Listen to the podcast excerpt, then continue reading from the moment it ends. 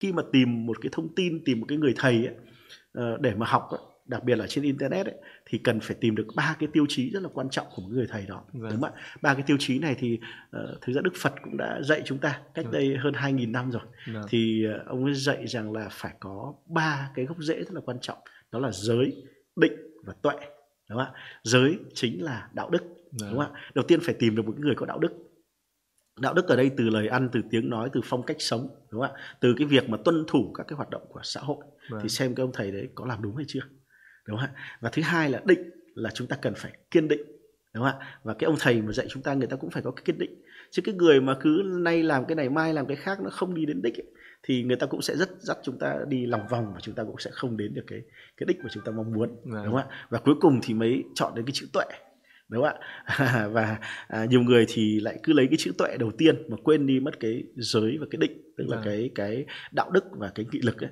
Vâng. thì cuối cùng là gì ạ là rất là giỏi nhưng mà không có những cái nền tảng không có những cái tư duy thì cuối cùng sẽ trở thành những cái người phá hoại trở thành những cái người rất là nguy hiểm Vâng. cho cái cuộc sống cho xã hội này Vâng.